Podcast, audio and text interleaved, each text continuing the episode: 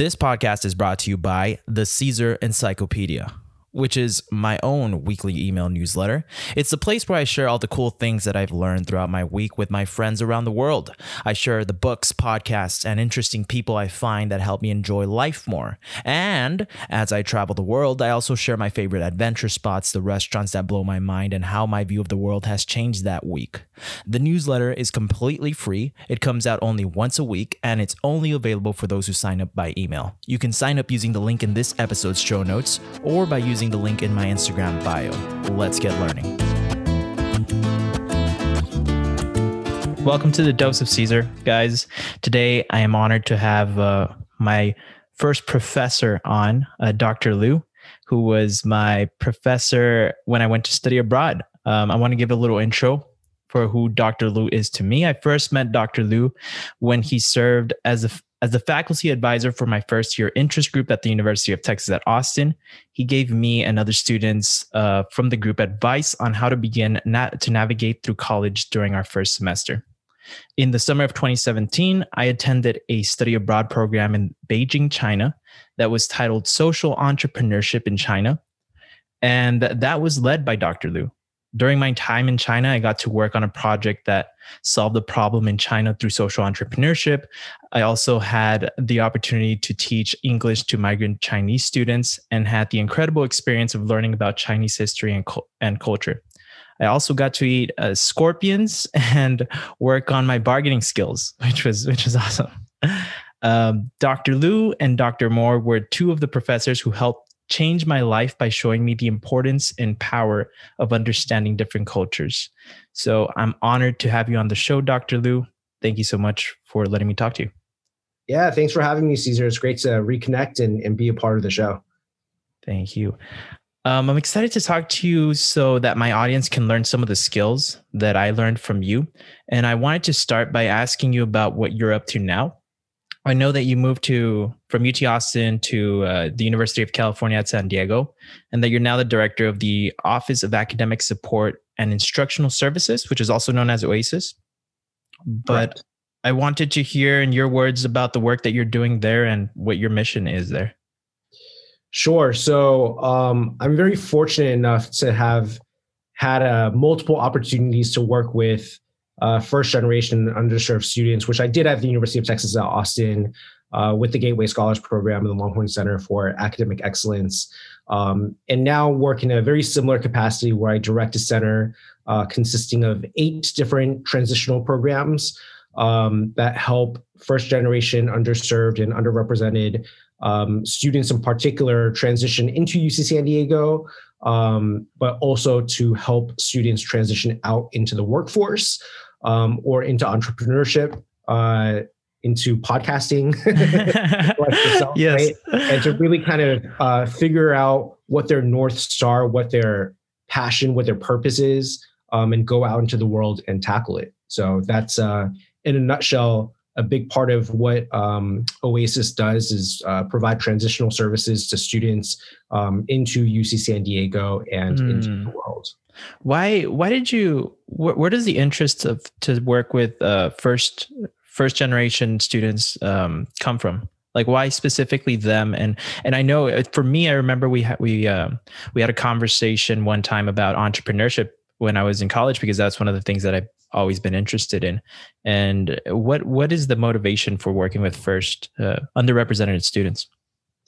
Yeah, so the mission of this office and just frankly this line of work is really passionate to me um, and runs very deep in me because i am first generation college, college student um, my i'm the second person in my entire family to uh, go to college um, and graduate from college following my big brother who graduated from the university of maryland um, and i'm the first person in my entire extended family to uh, get any sort of graduate degree. Um, so I went off and got my master's and then a doctorate later on.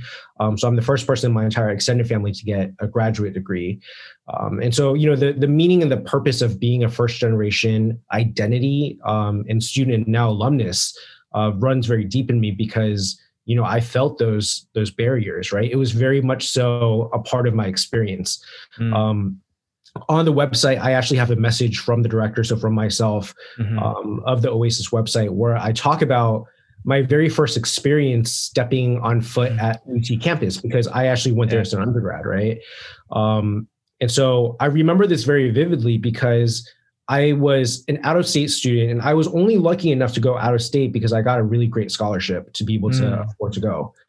And you know, back then there wasn't Uber, right? There wasn't, we didn't have a smartphone. So I couldn't yeah. like, you know, pick up my phone and, and call. Um, I mean, I, I didn't even really have a cell phone at that time. And so I arrived at Austin Airport, which back then was a really, really small airport. And it was the first time that I'd really ever left um, the DC area and the East Coast. It was my first time, you know, oh, out of that area and my first time kind of into uh, the Southwest and Texas, right? And so mm. every stereotype of Texas that you can think of, you know, I pretty much have.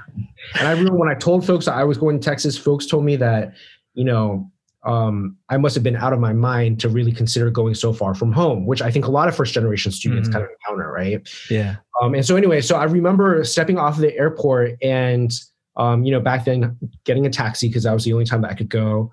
Uh, you know, my parents had to work. They didn't have the luxury of being able to come with me to explore the campus.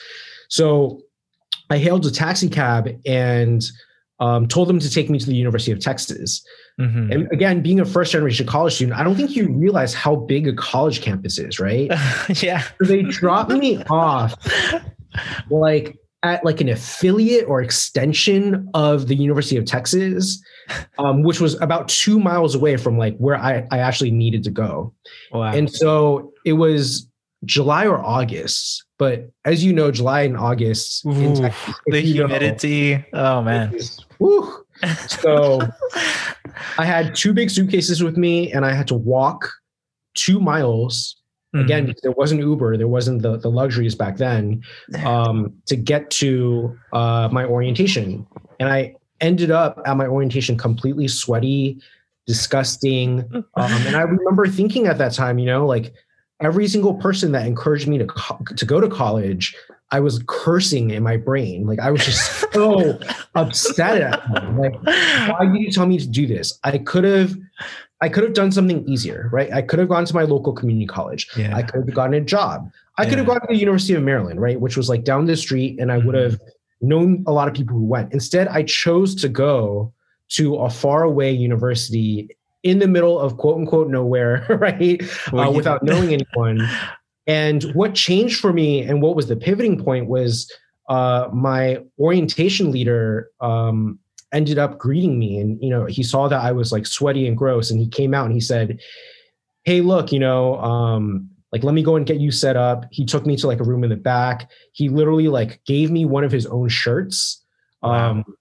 so that wow. i could change into and then started introducing me to people and so that was kind of the the the the, the moment of change for me right where yeah. i went from cursing everyone to really being excited to go to college. And so I think from that moment on, I was kind of, you know, have, have held on to that experience as a powerful memory for me. And those are the types of experiences that I want to provide to other first gen students, right? And other underserved students mm. um, that come to a campus like UC San Diego or come to a campus like UT Austin and may not feel like they belong. And so that is a is a very um, tangible kind of like anecdote and story in terms of why I do the work that I do that that makes a lot of sense to me because I mean the the only reason I met you, met you was because I was in Gateway Scholars, which um, was kind of like an organization that I for me uh, it introduced me immediately uh, on my first like day uh, at UT Austin to a to a community that I could be a part of, right. and and and I look back on how uh, fortunate I was because because of Gateway Scholars, I got into Dr. Moore's class because I was in Dr. Moore's class, I studied abroad in South Africa, and because I studied abroad in South Africa, I went to China with you. It, it so you know, thank you so much for the work that you do. Um, but I see, I'm starting to see more and more the power in uh, in building these communities. I want on this lesson, this big lesson that you learned, um, which which I, I read your bio and it said you said college is not a journey meant to be taken alone, right? Right. Um, I wanted to ask, how did that uh, lesson impact your first year of college, or like your your years of college? How did that lesson Like, how did what did it change? What did what did it make you do uh, throughout your Yeah. college? yeah, that's a great question. So, um, so I grew up on the East Coast, right? Mhm. Um, and growing up on the on the East Coast, it's a it's a pretty fast culture.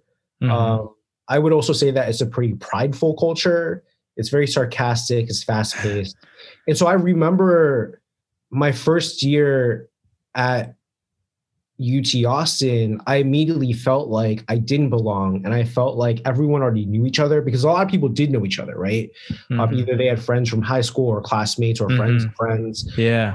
and I didn't have any of that, right? And um, and I remember even uh, you know talking with some some some other students and peers, and you know them being like, "Oh, where are you from?" And everyone's like, "Oh, like Houston, like Tomball, you know, um, like Katy, whatever, right? Like all the Texas cities, Yeah. um, like El Paso." And El Paso. Yeah. um, you know, for me, I was like, "Oh yeah, you know, I'm from like Maryland," and I remember someone saying, "Yeah, wh- where is that? Like, where is that in Texas?"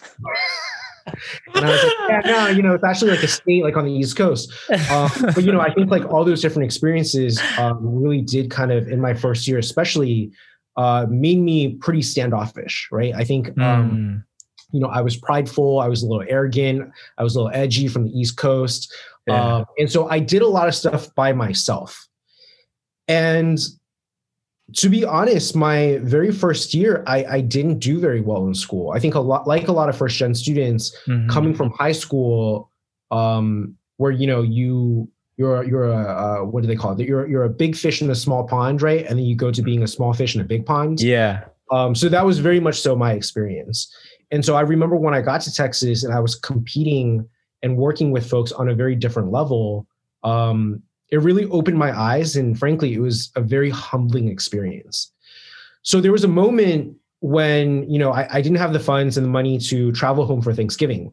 Uh, so it was my first Thanksgiving um, in college, and I was like, I had like takeout by myself in my dorm, and Oh, that was kind of like my like lowest point.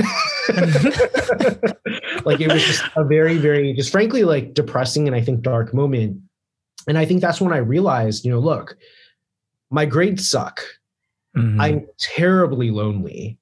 Um, I don't feel like I'm getting the experience that I thought I was going to get.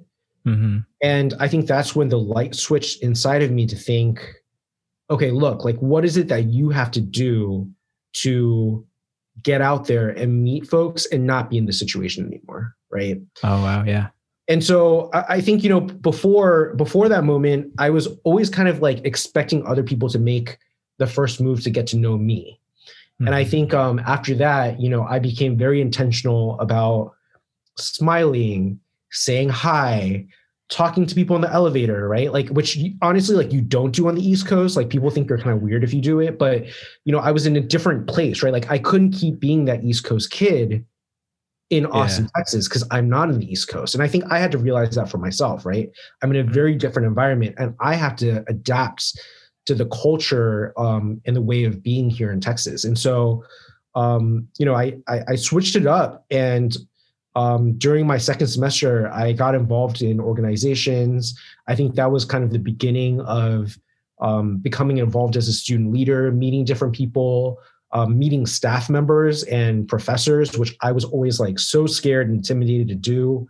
Um, and I think Mhm. that's where it really kind of shifted for me, um, where I kind of got out of my own head, if that makes sense, Mhm. um, and really began to explore. And and you know, it's uh, it's been a journey ever since. You know, I think this is something that I faced as well, and that I still try to get better at, which is meeting new people, meeting strangers. You know, because uh, even though I was, I didn't know a lot of people at UT Austin, I still had a couple of friends, and it's from from El Paso, and it's so easy to just hang out with those people. But I think I've always tried to push myself into meeting more people, um, and through that, I've learned like a lot of I've read a lot of books on like uh, how to speak to people, which have given me the confidence to go up to people. Um, and there's a lot of other resources that I've turned to. Were there any resources that you turned to during that time to like to help you make that shift? Were there like any books you read, or or did you just know like I need to start smiling more? I need to just start being more proactive. Was it something intuitive, or were there resources you turned to? Yeah, it was um it, it, it wasn't actually a specific resource that I I turned to. Um, I think one of the things that I did, to be honest, was um, I met a lot of folks in high school when I worked. Mm-hmm. Right? So yeah. I, I when I was 16, I was um, a host at a local Red Lobster, and then later on became a waiter, right? And I was a server. Um, and you know, so I had my friends from school, and I had my friends from work, mm. and so intuitively, I was like, look, you know, like why don't I get a job, right? Like not only because I need the money, yeah. but also because I think that's where I can meet some people. And so um, I was lucky enough to kind of come across um, a job over at the Learning Center um, so again, mm-hmm. like kind of like full circle, right? Because that's that's um, a big that's part where of you ended up working. I direct right now, yeah. Um, and so I ended up working at the front desk for um, the Learning Center, and I got a chance to meet a few people, and then they introduced me to some people, and then it all just kind of snowballed, right? Mm. So when I look back, it really kind of starts with taking that first step and going back to what you know and what's comfortable for you which yeah in my case it was like i knew that i met people through a job that i had in high school right mm-hmm. um, and then kind of from there finding a job in college and that's where i started meeting uh, new people. Um, in my role you know I, so i was the only first year student there uh, and then you know there were there were a few second year third year there were a few seniors there. And so they definitely knew the ropes better than i did right? They they knew the university a lot better. So it's really funny because now in my center we have a lot of formal mentoring relationships right mm-hmm. like in, in gateway as well yeah but i now that i think about it it's really funny that i'm realizing this now i never actually went through a formal mentoring program um, oh, i got wow. mentoring in you know organically through work just from seniors that mentored mm-hmm. first year. Um, but I think that only goes to show the power of uh, mentoring experiences, not only formal mentoring experiences like in a program, but also just organic mentoring experiences, um, you know, that you can find. Yeah, yeah, that's um I think that's one of the ways that I've found that is so easy to make meet people, which is organizations on campus or even outside of campus or a job, which is one of the things that I wish I would have had um, while I was in college because it just helps you meet more people. But I, I find that so interesting. I would, did want to shift gears a little bit and talk about um, study abroad now because yeah. this is this is such a topic that is close to my heart because it's just it changed my life. Um, when you built your first study abroad program, which I think was it the social entrepreneurship program in China? Was that yes. the first? Yeah. What What was? Um, why did you think it was important to build that program? Yeah, for sure. And um, I mean, honestly, Caesar, I'd be remiss if I didn't give credit where credit is due. Um, mm-hmm. So, Dr. Leonard Moore and Dr. Ge Chen, um, who had already retired by the time you got to UT, were really the architects um, of the program. So I can speak a little bit to my role in it, um, but I okay. really have to credit where it's due, right? Yeah, yeah, yeah. Um, you're listening out there, Dr. Leonard Moore, Dr. Ge Chen, um, they're really the the pioneers that um, got that program um, set up and up and running. And I was fortunate enough to be the very first teaching assistant to be a part of that program, the first cycle that I ran. Oh wow! Um, and then ended up co-leading it with Dr. Moore after Dr. Chen retired.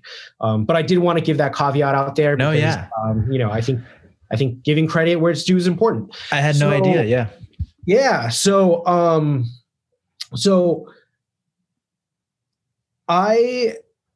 Uh, I've always thought that study abroad is really important. Again, kind of drawing from my own personal experiences. Mm-hmm.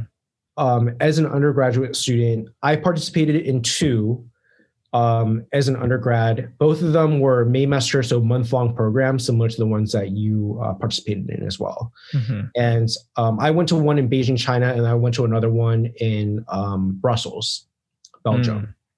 Mm. Um, so I did two of them back to back, actually similar to you.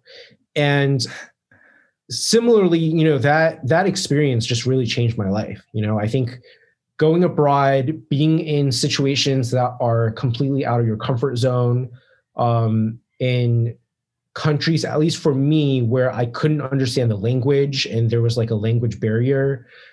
I mean, yeah. to me, there's no other environment where it gets kind of more primal and real, just to be honest, right? Because you really depend on like survival skills. Yeah. uh, when you're abroad. And so I know both of those experiences, and I've traveled a lot more since then. Um, traveled to every continent, actually, except for Antarctica and uh, uh, Australia at this point. Um, but I think just studying abroad and having those experiences really taught me how big the world is Mm. and how even though our lives we can focus on such like minute details there's such a big world out there right? And there's so many different ways that different people and different societies do things um that it's really uh i mean it's just a huge privilege and a benefit to be able to study abroad. And so at least from my end um you know as someone who kind of benefited from this as a first generation college student, again, kind of looping back in with that, that was an experience that I definitely wanted to provide for other first gen students in particular, but really all students um, who had any sort of interest in seeing another part of the world. Wow. Yeah. I, that I didn't know you had gone on study abroads, but similarly, that that's it. Kind of opens your you're you're you're in a bubble when you're here in the United States. You're in a bubble in your city, right? And like you go to a new city, and that bubble kind of bursts, but you're still in the United States. When I went to China, you know, it was one of the things that really um, uh, impressed me was how uh, Chinese people also they didn't really care about other countries at least from from what I saw. It's like kind of like they thought they were the best, kind of like Americans think they're the best. And I thought that was awesome. I was like, whoa, everybody's like in their own bubble. Yep. But I want to ask you, uh, you know, you've worked with so many students. What what are the what are some of the lessons that like you or how do how how do these uh, study abroad programs impact like minority students or people who are especially first generations? What what does it lead them to then go do? Or how does it benefit them? Yeah, so I'll go back to a, a specific story, and this was a big part of why we um, launched this program too. And we were very methodical and intentional about how we built out that program, right? So that program and the South Africa program um, was very much so skills based and career based, right? Yeah. Uh, so social entre- entrepreneurship, where you get a chance to learn about the history and the culture and the language to a certain extent, um, but really more so kind of teaching you skill sets that are transferable. Mm-hmm. And I remember our first cycle. So there was a um, an alumnus of the program um, from the cycle before you, Caesar, mm-hmm. that went on the study abroad program, and he was a graduating senior. So he had technically already walked, and then he did the program and then graduated. Right, that was his last yeah. class for graduation. And so, right after he went back, to the United States, he um, he was embarking on job interviews. Mm-hmm. So he was interviewing at a few different companies, and uh, he was a business major, similar to yourself, graduated yeah. from McCombs. And when he was interviewing with the folks who you know were were um, were speaking with him, they didn't ask him about his classes. They didn't ask him about what he learned in a textbook you know they didn't ask him about his grades actually right? Like which i think is a huge misconception sometimes it's like your grades define you right? Mm. and what they wanted to talk to him about was what it was like being a black man in china for the month that he was there right? Yeah. And the experiences that he had um as a black man um you know navigating through china navigating through the the pearl and the silk markets, mm. negotiating right for items. um, how he handled teaching as part of the dandelion school, you know, and how he was able to manage that through language barriers um, and cultural differences. And those were the actual things that they wanted to talk with him about because those were the things that were much more indicative of you know his likelihood to be successful in a role right? Yeah. And so i think for me uh, that story has always remained with me hmm. because he went on to tell other students right um, particularly bipoc you know black latinx students mm-hmm. about his experiences in china. And then from there it really snowballed. He was part of our first cohort. But again the the, the importance of organic mentoring relationships he was able to tell his story and then other future generations of students got really excited about the opportunities in terms of what he learns but they also want to experience it for themselves yeah do you and you know i wanted to mention how like you, you were right on the, the the study abroad programs that you and Dr. Moore created in South Africa and China were so unique because you guys had these uh they taught us so many skills. I mean, we had basically internships and, and jobs while we were over there. Not all study abroad programs do that, but uh, I think it's important if if you, if students can find a study abroad program like that to take those.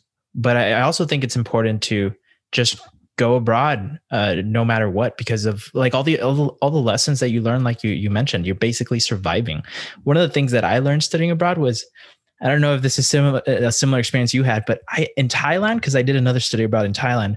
Yeah. But I I found that language was kind of not necessary. Where like as in the if people are kind and I've, I can point at things and like I'm hungry, I kind of want some of that, and I have money, and they're like, oh okay, how many do how many do you want? And and not just in a scenario where I was buying food, but also I did Muay Thai, which is Thai kickboxing. Mm-hmm. And my trainers never spoke uh, English and I never spoke Thai, but we had a, such a weird connection where we were able to communicate and go out to watch Muay Thai fights together, go out to lunch. And it was like, it was weird. There's something about human connection that goes beyond just words. And that was one of my favorite lessons from studying abroad. Yeah, um, no, that's a that's a great um takeaway and I think um, a- a- along with that, and I'm curious about your experience as well, mm-hmm. is that there's a lot of really good people out there. Oh, so many! You know, like so many. When you're when you're studying abroad, or when you're just abroad in general, especially in a country where you don't know the language, you really have to think that you're kind of at the mercy of like the people who are there, right? Oh, like yeah. they don't have to help you out, but I think more often than not, you're will you know you find people that are not always but you know you're you're more than often than not you're able to find people that are willing to help you you know find directions or get to where you need to go or help you order food right yes um, and so i think traveling abroad and studying abroad also made me realize similar to kind of what you were saying in terms of you know the language matters but not as much as you might think it does because there's just just this uh, synergy and human connection. Mm-hmm. Um, but I think also just you know there, there's a lot of really great people and kind-hearted people in the world, and that's uh, a very uplifting message and experience to have. And uh, you know the other thing is is how happy some people are. Um, and and not really just and i'm not trying to say like it's it's like you see people who are in situations that i guess like in the united states you would consider poverty but like to them at least with some of the people that i spoke to and, and that i got to hang out with it was just like it wasn't even a thing that they really thought about like sometimes yes they thought about how they don't have a lot of money but it was like there was more to life than just money you know? And there, it was just like um in some of the cases like in south africa it was it was a what i saw was that it was people were more connected with their culture with their community and that brought them happiness. And that kind of also shifted my perspective on what what is important to me in my life you know and it made me question things. Do i really want to uh, pursue a career just because of the money? Or or is it more than that? And that, that's one of the the insights i had in, in thailand and i realized no it's it's about the people. It really is because these study abroads they were awesome not because i studied abroad but because of the all the people that I met, we became instantly best friends because we didn't know anybody else. And those people I still talk to to this day. And and and we can look back and be like, dude, remember when we were in China partying? Yeah. it's um it's been that's one of the things that I always bring up to my friends. And a lot of my friends, I think they don't understand me because they never had the experience, which is why I'm telling my little brother and a lot of people you should study abroad. But I wanted to ask you, what advice do you give to to students who are uh, hesitant? Because I was lucky to have like uh, my mom, my mom who supported me a lot and like go study abroad. And my dad was like, "Why do you want to go?" You know, so uh, I had my mom's support, but some people don't have that. What advice do you give to students who are afraid to study abroad because it, because they're just afraid or because they don't have family support? Yeah, it's really interesting that you bring that up because um, because as you may know, we actually wrote a research paper um, right. about underserved and first gen students studying abroad, right? And mm-hmm. and one of the things more often than not was how family perspectives changed. So I'm not sure if that was the case with you, but yeah, we we had um, overwhelmingly the parents and family members of our students at first were not supportive. They thought it was a waste of money. They thought that studying abroad is something that only rich white folk do um, and you know they didn't see their own students and and and you know family members participating in study abroad opportunities. And what we found that was particularly interesting was that that perspective completely changed while they were in their study abroad experience. There was actually one student who said um, that his mom didn't believe that he was going until he was texting her on the plane like all right, I'll wow. see you in a month. wow. And uh, and his mom was like, "Oh, you're really going, huh?" And he was like, "Yep, I'll see you in a month." and then you know her attitude really changed, and she was like, "Oh my gosh, like I love you so much. Like I'm, you know, like I, I support you all the way." And he was like, "Well, yeah, you know, like you don't have a choice at this point, right? Like I'm going." Yeah. um, but but then you know it, it became like every time they checked in, she wanted to know everything that was going on, and like she wanted to keep him on the phone and and you know she was so engaged in his experience um, mm. while he was abroad and um, that's something that we've kind of seen a lot so a message to those of you who may be struggling with this if you're not feeling the family support know first off that you're not alone um, our research literally showed that this was something that um, a lot of students, especially from immigrant families, especially from first generation backgrounds, um, experience. But that doesn't mean that once you go or once the realization kind of sets into your family members that they won't come around a little bit more. I think also, uh, like I had mentioned, um, if you are feeling a little bit alone in the process, I would recommend reaching out and um, seeking resources. There's a lot of really great ones. Uh, mm-hmm. For example, there's an organization called Diversity Abroad, uh, which is a international organization dedicated to um, you know underserved communities going abroad. Um, and so that's a really great organization to look into. Uh, but also just you know looking for uh, for folks that have been there um, that you can connect to. One thing that I found is that folks who study abroad, and Caesar, I know you're part of this group too. So like alumni who have gone abroad love to talk about their experience. Oh yeah. like absolutely love it, right? So it's not something that you're going to need to like pressure them to talk to you about. Um, mm-hmm. They're going to be very willing to speak with you about their experiences. So if you can ask for anyone that you know or someone who knows someone um, who has studied abroad, I can almost guarantee you that they'll be very willing to share with you their experiences and have advice for you. And if anything, you might have the opposite reaction of not uh, getting them to shut up about their experiences. So just find the right people and uh, and you know you can definitely take it from there. Yeah, I never, I never shut up about my study abroad experiences. yeah, join the club. It's, it's it's all of us, right? But it's because yeah. those experiences are so are so powerful, right? They're, oh, so powerful. They, they, become a part of who we are. So, mm-hmm. so I think that's why people who do come back from studying abroad and being abroad um, are just so passionate about it. Mm-hmm. Um, I was going to ask, you know, you the the program that you ran um, was very competitive to get in because of uh, uh, it had a lot of hype around it, and a lot of people wanted to follow wanted to follow Dr. Moore, wanted to follow you. Um, what uh, what advice do you give for what what was it in the students that were chosen? What qualities did you see in students that were chosen, or what qualities were you looking for? Um, and I'm asking this question just perhaps if somebody is trying to get in a very study in a very hard program to get into like uh, just so that you know what qualities you look for in students yeah so in our info sessions we were pretty transparent um, about being specific as to why you want to participate in this particular program as opposed to others mm-hmm. um, why this country why this time I, I think it's again speaking of transferable skill sets is how you would go into any sort of job application or um, interview, right? Where mm.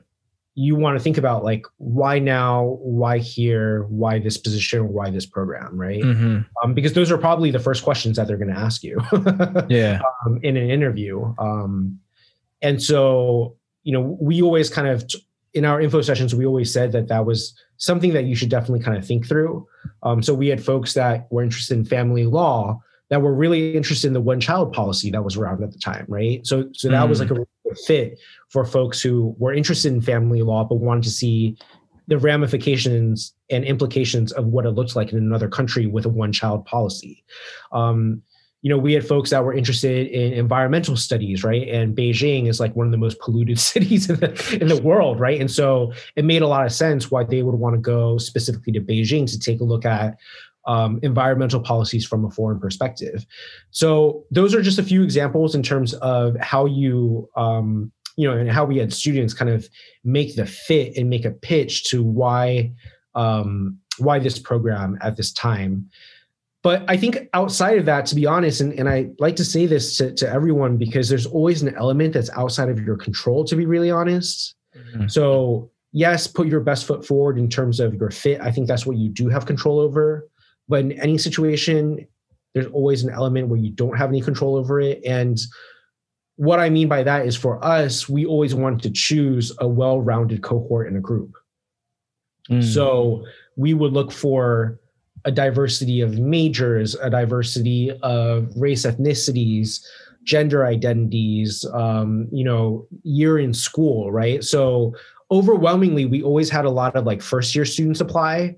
Um, and so, you know, we would we wouldn't be able to take all of them, and so we would try to choose out a cohort that consisted of first year through graduating seniors, et cetera. So, so I also like to pitch that out there because sometimes there are things about your identity that may not be within your control but when yeah. folks are picking a group or a cohort they're usually trying to pick a, a well well-rounded diverse group right because especially in, in an experience where you're abroad um, those diverse experiences are assets that everyone brings to the table as a group so mm. that's just something that i also like to talk about and bring up Gotcha. No, yeah, I think that's important to know as well.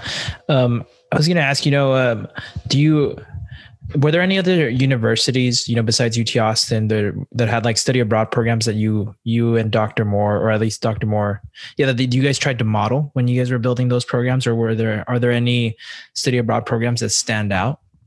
Um, yeah, so around the country.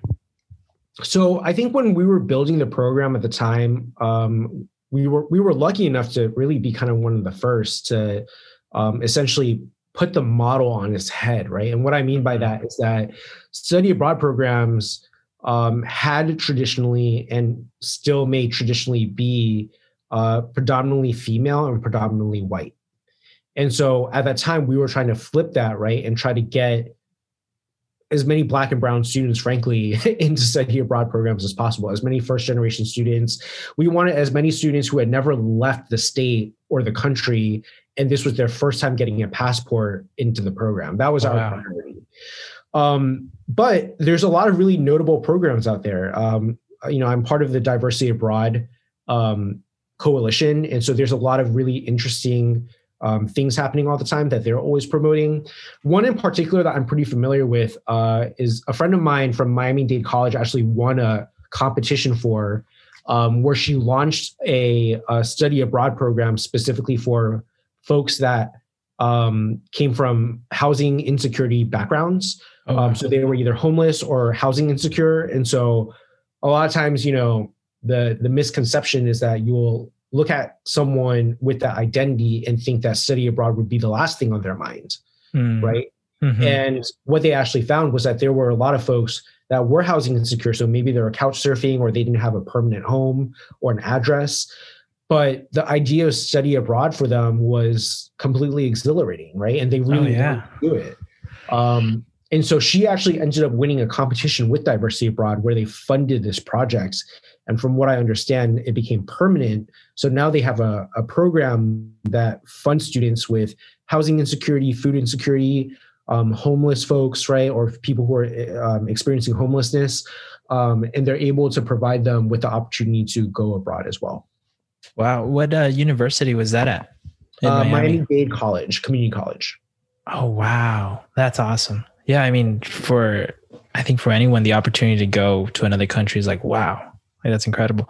I wanted to ask more about your study abroad experiences. I know we're coming up on time here, but like, which one was your, uh, your favorite study abroad? You said you went on two. Yeah, I went on two different programs and they were both very different. Um, I mean, it's hard to choose a favorite, as I'm sure it is for you, oh, yeah. having gone to both China and South Africa, right? Because I, I know you get that question a lot. Yeah, or I guess which one was the most impactful? I think that would be a, a better question. Which one had the most impact on your life? Or I mean, it's a similar similar problem, but yeah. Um, so I think for the China program, I ended up uh, keeping in touch a little bit more with the people that I um, traveled abroad with. Even to this day. Oh gosh, what are we like approaching like 20 years since wow. I was a part of that program, um, which just goes to show you the power of relationships that you yeah.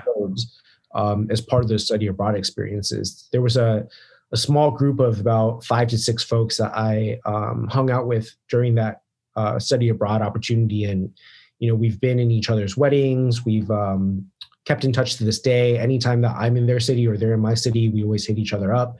Um, so I'll say that for the for the Beijing program.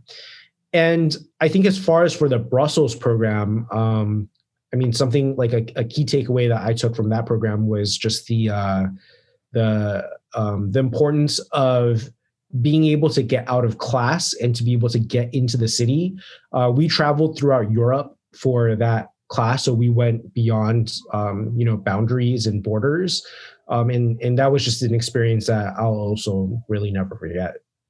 Wow as as my last finishing question, I just wanted to ask because you were my first year uh, interest group advisor, and I remember going to ask for advice for, about entrepreneurship, and and you've worked with a lot of first year students. I want to ask what what piece of advice would you give to all incoming freshman students in any college around the country? Like, what do you think would be a piece of advice they should hear? Yeah, that's a great question. I think um, one that's kind of generalizable to everyone is uh, do whatever you can to get out of your element. So, what I mean by this is take a class that's not a part of your major. yeah.